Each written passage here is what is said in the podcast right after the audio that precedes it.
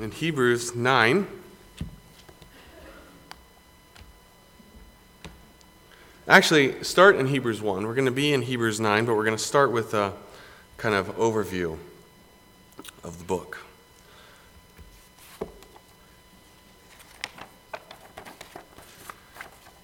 And as you're turning there, let's start with a word of prayer.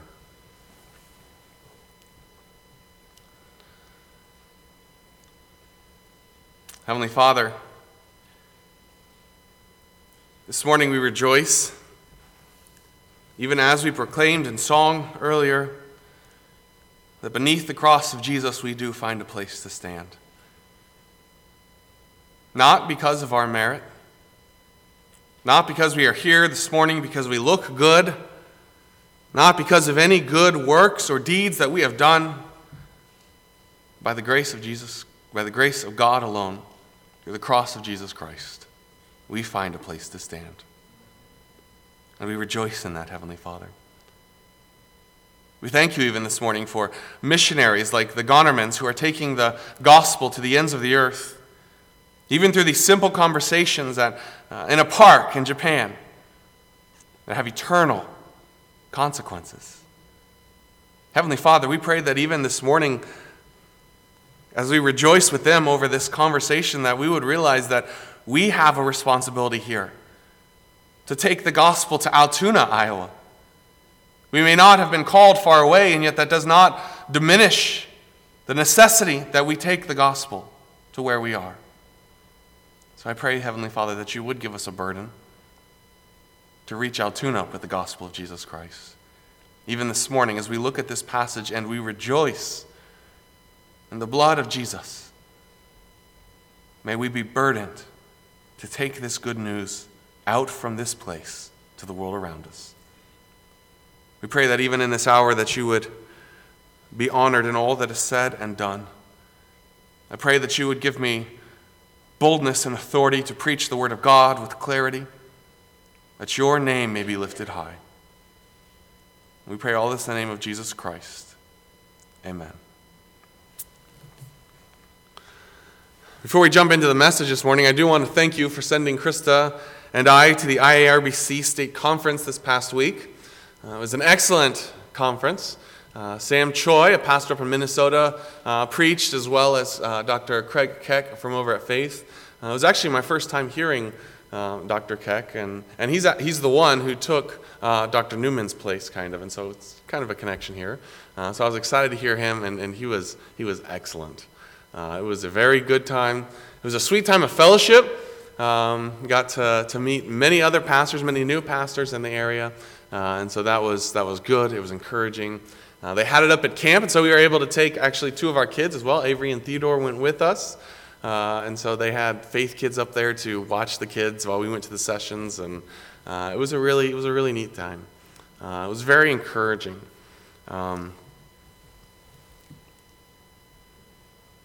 Sometimes you go to things like that, and it's almost like, you know, as part of the IARBC, we have to do this, we have to go.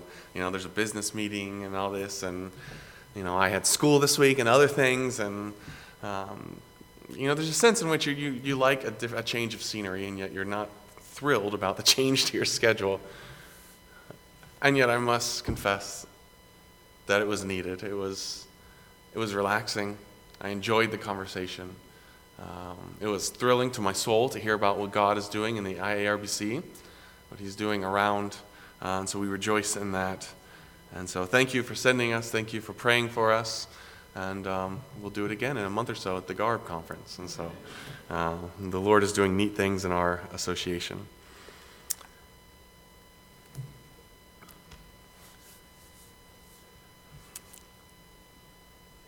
In 1995, I wonder if you remember where you were in 1995.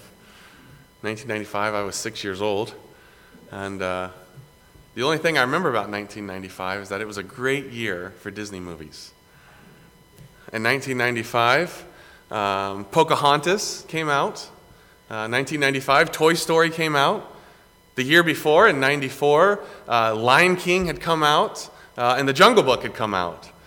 And so, you know, as a 6-year-old, our family had a VCR. I mean, I was I was living the good life. There were some good movies. And I remember Pocahontas, even though technically it's like a Disney princess movie, as a boy, it was secretly one of my favorite because it's not really a princess, right? There's soldiers and Indians and fighting, and it's exciting. I love that movie, and I remember specifically there was a scene at the beginning of the movie that really kind of captured my attention. And it's as the John Smith and the settlers first arrive, and they pull up on land, and John Smith jumps down onto this new world. And immediately he takes off into the tree line, and he climbs up on a mountain. And what he's doing is he's looking for a high point, somewhere where he can kind of get the lay of the land. He's in a new place. He wants to know what's all around him. He's trying to get above the tree line. I just remember as a kid, there was just something so exciting about that. You know, he's running up there in his armor, and he stands there, and he looks so powerful as he's standing there looking out. As we think about Hebrews this morning, before we continue our series in Hebrews 9, I kind of want to get the lay of the land, if you will. Last week we were in Hebrews 9:15, and we got kind of an overview of the last few chapters where we've been in Hebrews. Yeah, I think it's good for us to back up even a little bit more this morning, and before we really dive back into Hebrews 9, let's go back to the very beginning. Let's get at an overview, a lay of the land of where we are in Hebrews, where we've been, what have we seen? And so we're going to kind of climb up a tree and poke our heads over the tree line before we get down to the forest floor. As you may remember, the theme of the book of Hebrews is the superiority of Jesus Christ. And the book of Hebrews is really a book that's built around 5 warning passages. There's 5 warning passages throughout the book. And it's really these warning passages that take the surrounding teaching of Jesus' superiority, and then it calls the readers to respond to that, to live according to that truth. And so you start back in Hebrews 1, and Hebrews really starts with a bang. The author of Hebrews does not, kind of ease into it. He grabs your attention from the very beginning. In the very beginning of Hebrews, the first 4 verses says this: long ago, at many times and in many ways, God spoke to our fathers by the prophets. Right? That was trustworthy. He spoke by the prophets. But in these last days, he has spoken to us by his Son. It's even more trustworthy. His Son, whom he appointed the heir of all things, through whom also he created the world. He's the radiance of the glory of God, the exact imprint of his nature. He upholds the universe by the words of his power. After making purification for sins, he sat down at the right hand of the Majesty on high, having become as much superior to the angels as the name that he has inherited is more excellent than theirs. The author of Hebrews is not trying to hold anything back. He's not trying to, hide his message until he pulls you in and then he's going to pounce on you. Gotcha! He wants you to know right from the beginning where he's going. What is the point that he is making? It is that the Son of God is superior to everything else. He proclaims the supremacy of Jesus as God's Son. The Father spoke by the Son. The Father created through the Son. And it is the Son who has made purification for our sins, who is resurrected from the dead, who has been ascended to the right hand of the Father. He's been given a name that is superior to all names. And this is a powerful, attention-grabbing opening. Look at the Son of God. Look at his superiority. Look at his greatness. As you get to chapter 2 of Hebrews, you come to the first warning passages. The first warning passage. You know what the first word of Hebrews 2 is? Therefore. Based on the supremacy of Jesus Christ and the greatness of our salvation as seen in Hebrews 1, therefore, we must pay attention. We must not drift away. He says, therefore, we must pay attention, pay much closer attention to what we have heard, lest we drift away. See the glory of the Son of God. Pay attention to what he has said. Do not drift. Chapter 2 goes on to further develop this great salvation. And here the author of Hebrews really focuses on Jesus' incarnation and his ascension. And the focus is on Jesus as Savior. In fact, look with me, if you will. Really, the end of verse 8. At present, we do not yet see everything in subjection to him. But we see him, who for a little while was made lower than the angels. And who is this one? This one made lower than the angels. This is the Son of God. But he's not used his name yet until this point in the book. Who is this one that we have been talking about? This one who has not yet had everything made in subjection to him, but has been made a little lower than the angels, namely Jesus. This one, the Son of God, who the author of Hebrews has been talking about, is Jesus Christ, crowned with glory and honor because of the suffering of death, so that by the grace of God he might taste death for everyone. For it was fitting that he, for whom and by whom all things exist, back to Hebrews 1, right? The Son through whom God created. He's making it very clear here. This one who I've been telling you about, this one who is superior, this one who's the Son of God, this one through whom Jesus, or through whom God created, this one who made purification for our sins, this one who's seated at the right hand of God, is none other than Jesus Christ. It was fitting that he, for whom and through whom all things exist, and bringing many sons to glory, should make the founder of their salvation perfect through suffering. So we see there Jesus as Savior. He's the Savior who has been made perfect through suffering, and a Savior who has risen victorious and been crowned with glory and honor. In chapter 3, we are first introduced to the idea of Jesus as high priest. And it's here that the author of Hebrews focuses on Jesus' faithfulness. And he goes on to proclaim that Jesus is faithful as Moses was faithful. It's a comparison. But then he goes on to say that, unlike Moses, Jesus is worthy of infinitely more glory than Moses. Again, returning to that theme of Jesus' superiority. Jesus is superior. The rest of chapter 3 into chapter 4, it's really the second warning passage. Based on this great Savior that we've seen in the first two chapters of Hebrews, based on his great faithfulness as established here in chapter 3, based on these truths, do not fall away. Again, look to Jesus. See his superiority, his supremacy. See his greatness. And be faithful, day in and day out. Do not fall away. As you get to the end of chapter 4,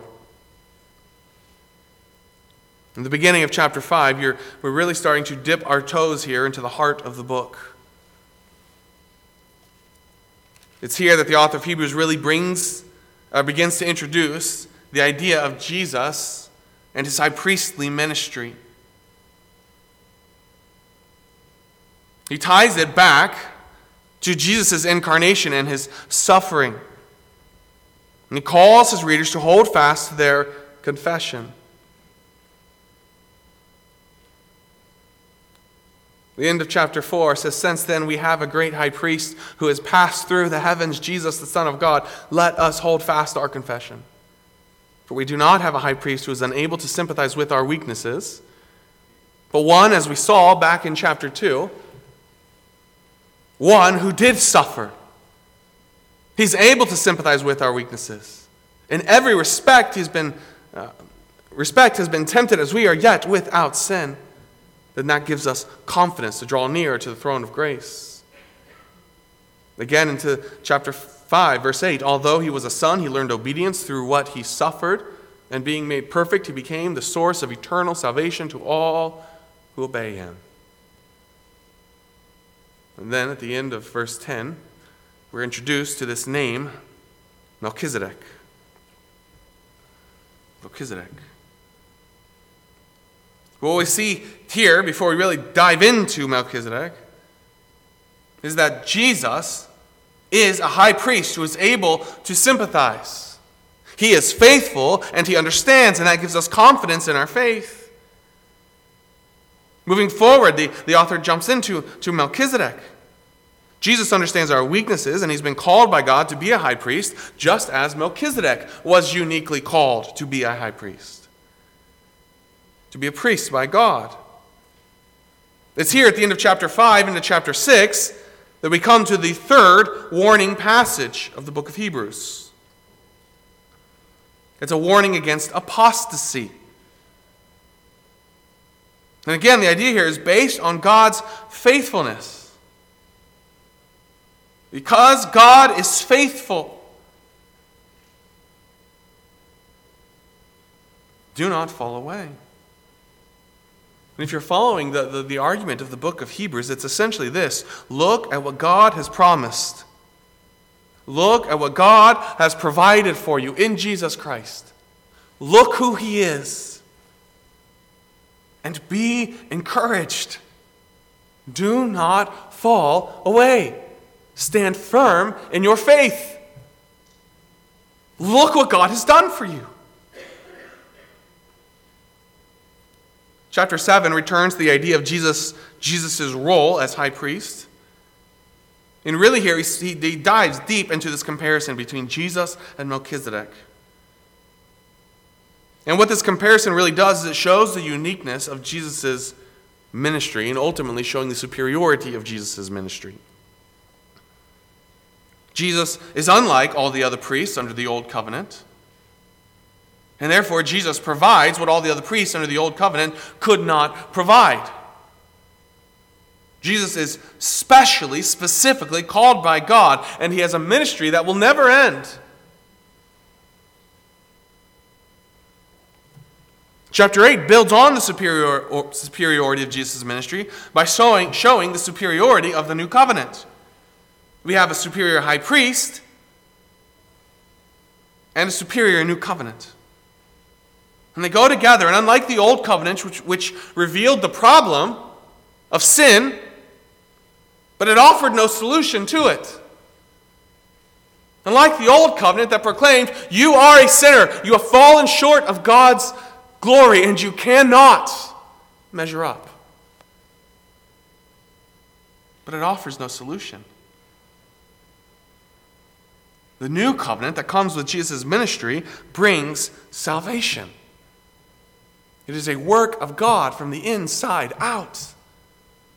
Not that you must change your heart, but that God will change from the inside out, giving a new heart. Chapter 9, where we find ourselves then, builds on the idea of Jesus' high priestly office and the new covenant that marks his ministry. As our high priest, Jesus is not limited. He's not limited by time. His ministry will never end because he will never end. He is eternal. He's not limited by access. Unlike the tabernacle, where the people were held back, right? There were two curtains. And priests could go in the first curtain, but in that back curtain to the Holy of Holies, only one person could go, only once a year. And even in there, the presence of God is somewhat veiled. But Jesus goes into the very throne room of heaven, in the very presence of God.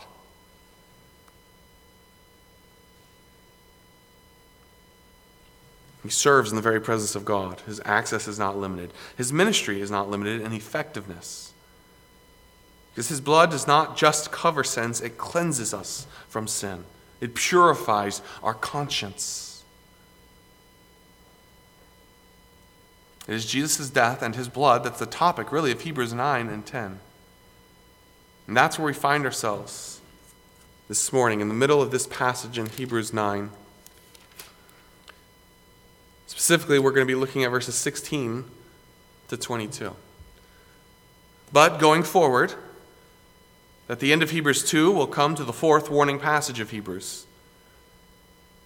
And then we'll come to the famous hall of faith in Hebrews 11. Hebrews 12 is a call to run with endurance and purpose. And the fifth warning passage is found there. And then in Hebrews 13, the final chapter in Hebrews focuses on the greatness of God.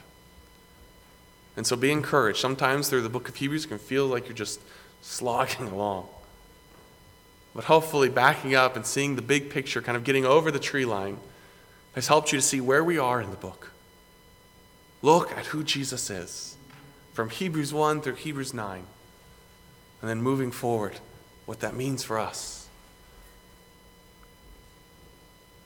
So here we find ourselves in Hebrews 9, verses 16 to 22. Coming down from the trees back to the forest floor.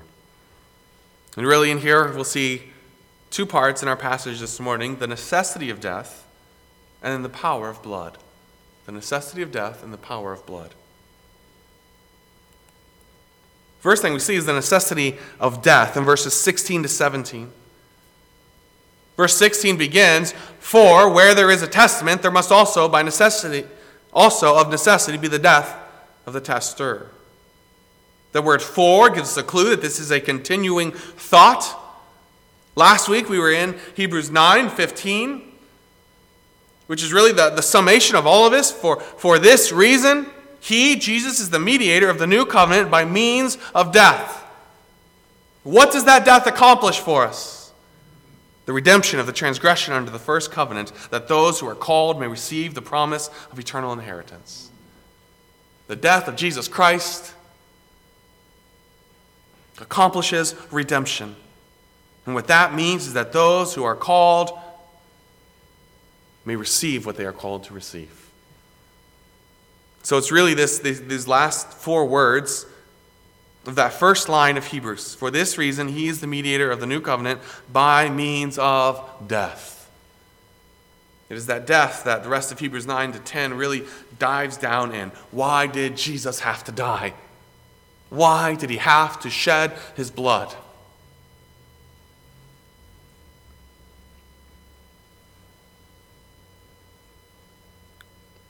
Hebrews 16:4, where there is a testament, there must also by necessity be the death of the testator. The word testament there is the idea of will. In fact, if you're using an ESV, I think they use the word will itself. Where a will is involved, the death of the one who made it must be established. The author of Hebrews here is kind of giving a very practical illustration to explain a spiritual truth. You see, we may not understand the language of covenants, but he's using language that we do understand. We understand the language of a will. Right? We understand what a will is. In fact, just this very week, my mom called me, and she said, we were talking, and she said, "Hey, by the way, do you want these paintings that are yours?" I was like, "I have no idea what you're talking about. What paintings?" My parents are in the process of trying to sell their house, and so they're packing up and going through things. And she said, "Well, you've got three paintings of apostles that your great-grandfather left to you when he passed away." I had no idea. My parents had just been displaying them in the house like they were theirs, but they were mine the whole time.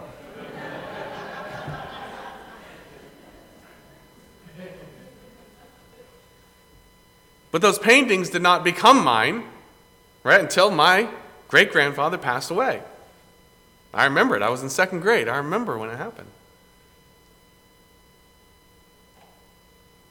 In order for that will to go into effect, there must, by necessity, be the death of the testator. The testator is the one who writes and signs the will. And that illustration would be my great-grandfather. He sat down, he had someone write a will for him.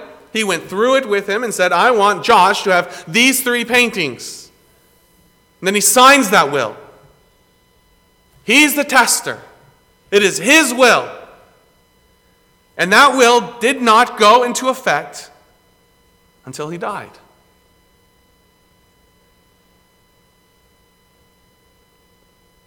He's using this language of a will. We understand that. To help us think through something that we may not so easily understand, the idea of a covenant. The argument he's making here is that a covenant works in the same way. Just as for a will to go into effect, the person who made the will must die. So, for a covenant to go into effect, the one who made the covenant must die. For a testament or a will, verse 17, is in force after men are dead. Right? We understand that. It has no power at all while the tester lives.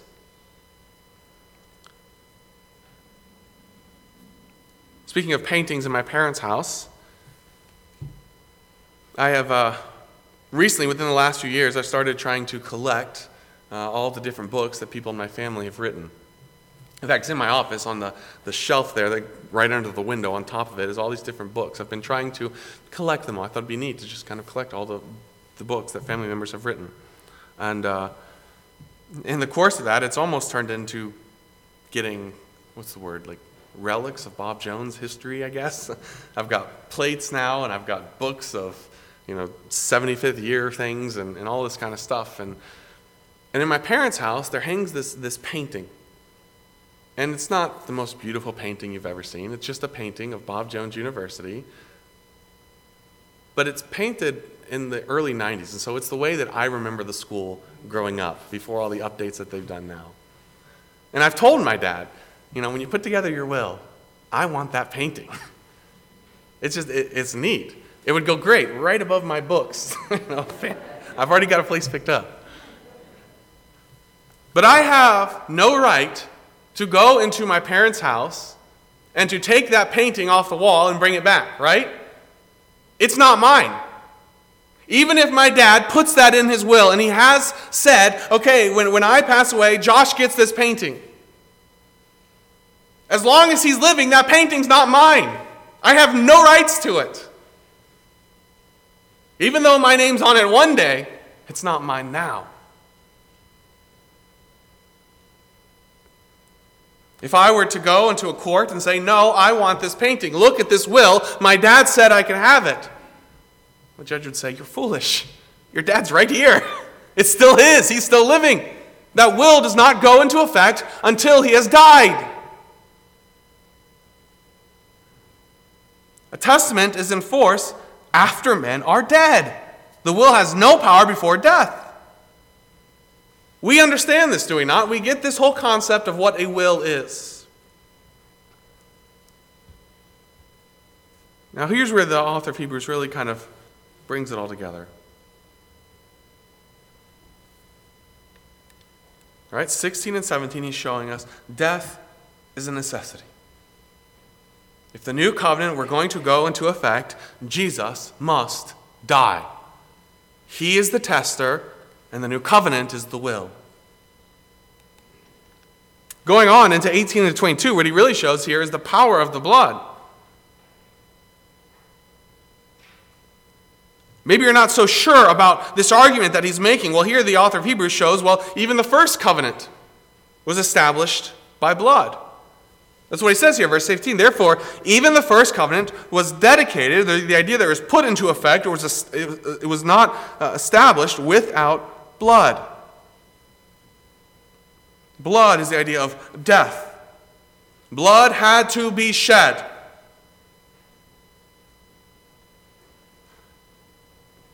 Exodus 24, verses 3 to 8 is where we really see this. Jim did an excellent job this morning walking us through the book of Exodus. I do not envy his responsibility of going through whole books of the Bible like that at a time. That is a lot of work. But here in Exodus 24 is where we really see this. The covenant here is confirmed. Starting in verse 3, Moses came and told the people all the words of the Lord and all the rules. And all the people answered with one voice and said, all the words that the Lord has spoken we will do. And Moses wrote down all the words of the Lord. He rose early in the morning and built an altar at the foot of the mountain and 12 pillars according to the 12 tribes of Israel. And he sent young men of the people of Israel who offered burnt offerings and sacrificed peace offerings of oxen to the Lord. And Moses took half of the blood and put it in basins, and half of the blood he threw against the altar. Then he took the book of the covenant, and he read it in the hearing of the people. And they said, "All that the Lord has spoken we will do, and we will be obedient." And Moses took the blood and threw it on the people, and said, "Behold, the blood of the covenant that the Lord has made with you in accordance with all these words." Here we have the establishment where this covenant, this old covenant, is put into effect. And what do you find? Blood. Death.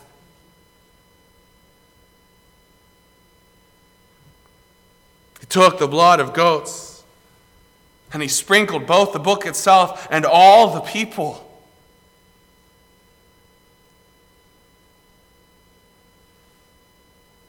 I think passages like this in Scripture, we often just, glide right through. All right, the big idea, the covenant's established, that's good, keep moving. But pause and think about that for a second. Think how violent that was. Imagine standing there in the crowd of people as Moses takes this massive thing of blood and throws it out onto you. You are drenched in the blood.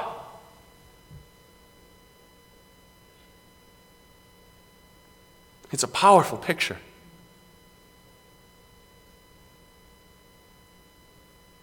Death is necessary to cover my sins. This animal died so that I didn't have to. Its blood is literally on my hands.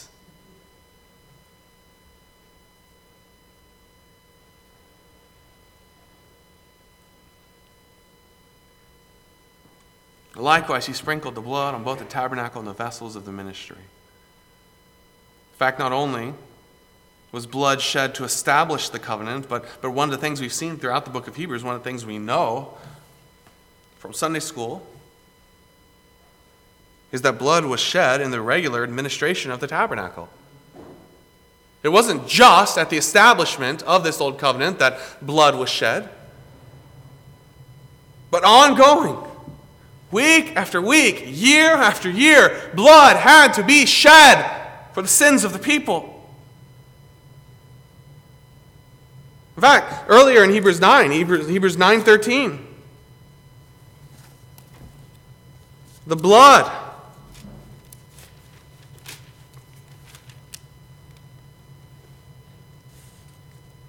of goats and bulls and the sprinkling of defiled persons with the ashes of the heifer sanctify for the purification of the flesh. This must happen over and over and over again.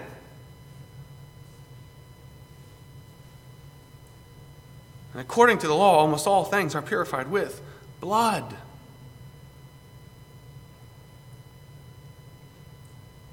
Why? Because without the shedding of blood, there is no remission. There is no forgiveness of sins. Blood must be shed, for the wages of sin is death. Sin demands death.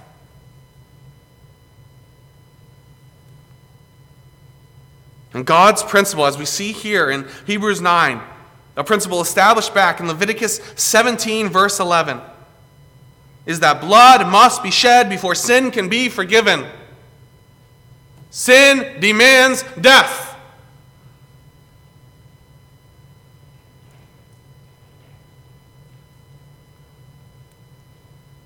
Then look to Hebrews 9:14.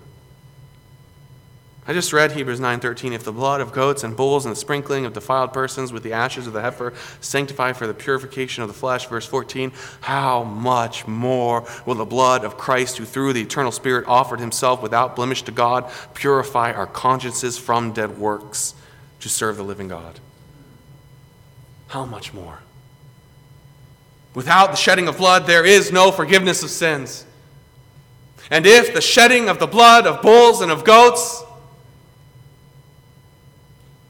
if that covered sin, how much more will the blood of Jesus Christ, the Son of God, the superior Savior that we have seen since verse 1, the one through whom the worlds were created,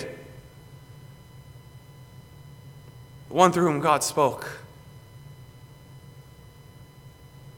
the one who made purification for our sins, who rose from the dead, who ascended to the right hand of the Father, who sits in the very presence of God, how much more will his blood purify our consciences?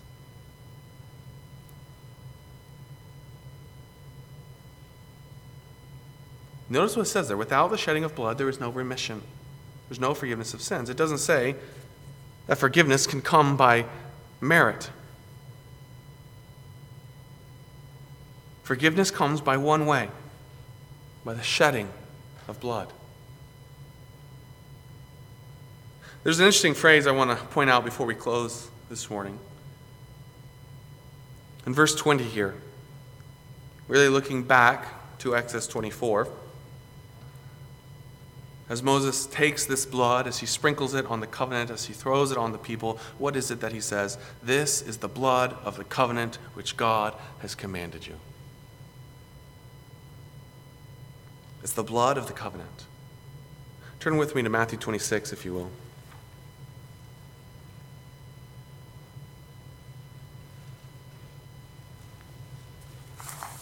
Each month, as we take communion, we look at either this passage or sister passage in 1 Corinthians 11. Matthew 26, starting in verse 26. As they were eating, Jesus took bread, and after blessing it, broke it and gave it to the disciples and said, "Take, eat, this is my body." And he took a cup, and when he had given thanks, he gave it to them and said, "Drink of it, all of you." Why? "For this is my blood of the covenant. This is my blood of the covenant, which is poured out for many for the forgiveness of sins." There is no forgiveness of sins without the shedding of blood. And Jesus shed his blood so that you could have eternal redemption.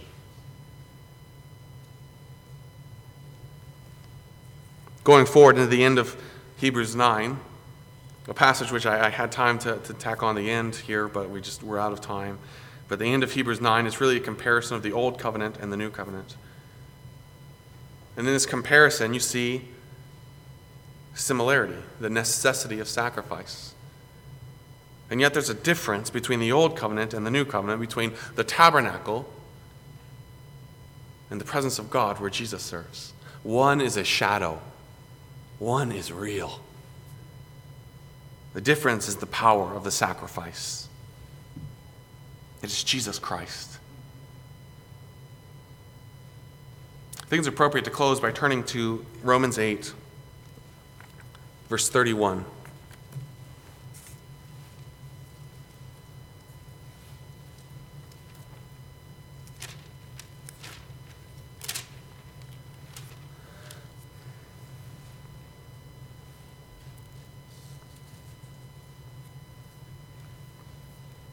Here in Romans 8, Paul speaks of the hope that we have in Christ, starting in verse 29. "For those whom he foreknew, he also predestined to be conformed to the image of his Son, in order that we might be the firstborn among many brothers. And those whom he predestined, he also called. And those whom he called, he also justified. And those whom he justified, he also glorified." Then you come to verse 31 to 34. "What shall we say then to these things? If God is for us, who can be against us? He who did not spare his own Son, but gave him up for us all, how will he not also with him graciously give us all things?" That's what we see this morning.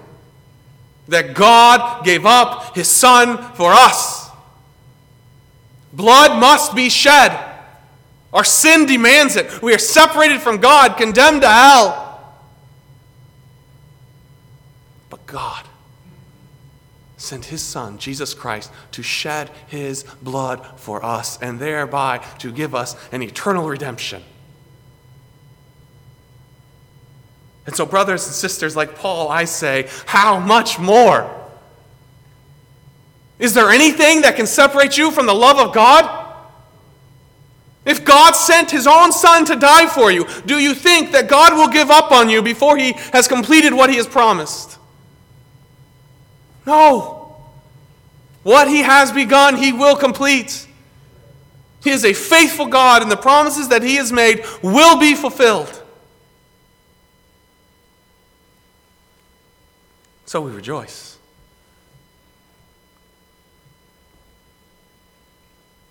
Who can be against us? He who did not spare his own son, but gave him up for us all, how will he not also with him graciously give us all things? For who shall bring any charge against God's elect? Who shall bring any charge against God's elect? There is no one who can stand before God and say, look at him. He's a sinner. He's not worthy. Because your advocate sits at the right hand of the Father, and he stands up and he says, look at my blood. I paid for his sin. I died for him. Who shall bring any charge against God's elect? Nobody. It is God who justifies. Who is to condemn? Christ Jesus is the one who died. More than that, who was raised, who is at the right hand of God, who indeed is interceding for us. So who shall separate us from the love of God? Who shall separate us from the love of God? Shall tribulation or distress or persecution or famine or nakedness or danger or sword? Shall any of these things separate us? As it is written, for your sake we are being killed all day long with regard as sheep as the slaughter. So is there hope? In all these things we are more than conquerors through him who loved us. For I am sure that neither death, nor life, nor angels, nor rulers, nor things present, nor things to come, nor powers, nor height, nor depth, nor anything else in all creation will be able to separate us from the love of God in Christ Jesus our Lord. How much more? Look what God has given you in Jesus Christ, who shed his blood for you. Do you think that if God has done that he will not complete what he has promised? With the shedding of blood, without the shedding of blood, there is no forgiveness.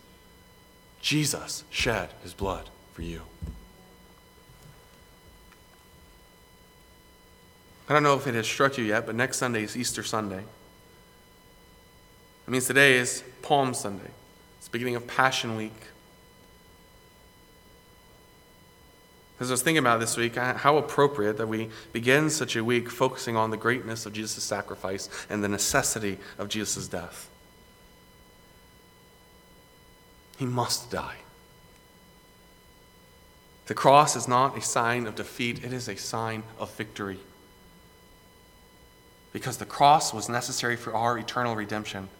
Without the shedding of blood, there is no forgiveness of sins.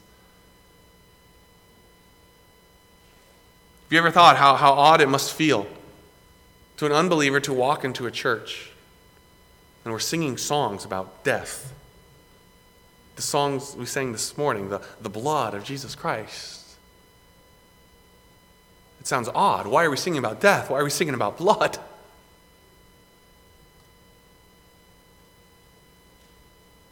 We don't rejoice in the cross and sing of the blood of Jesus because we're a morbid people. It's because it is by that blood that we have been redeemed. And in that we rejoice. We rejoice in the cross because it declares to us God's love. And rejoice in the blood of Jesus Christ because it secures for us our salvation. And so, brothers and sisters, rejoice. This week, as we head into this week, and I don't know what you will face. I don't know what lies ahead. But as we head into this week and we focus on the Passion Week, I don't know if you have a reading plan maybe where you kind of walk through the Gospels this week or look at where you are in the Passion Week, preparing for Easter Sunday as Jesus is risen from the dead. But this week, as you meditate on those things, rejoice in the cross of Jesus Christ.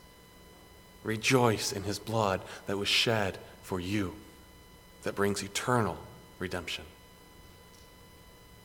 If you're here this morning And maybe it does sound odd to you as we're rejoicing in blood and we're talking about death. But if you're here this morning, I would love nothing more if you've never placed your faith in Jesus Christ.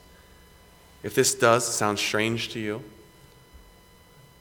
I would love the opportunity to sit down with you to open a Bible and to tell you why it is that we are so excited, why it is that this week in which our Savior was crucified, why it is so special to us, why Easter is something we look forward to. I would love to sit down with you and tell you about Jesus Christ this morning. Even as we sing our closing song, we're going to sing At the Cross, number 296. Even as we're singing that, if you have any questions or concerns this morning, I don't want to force you into a decision.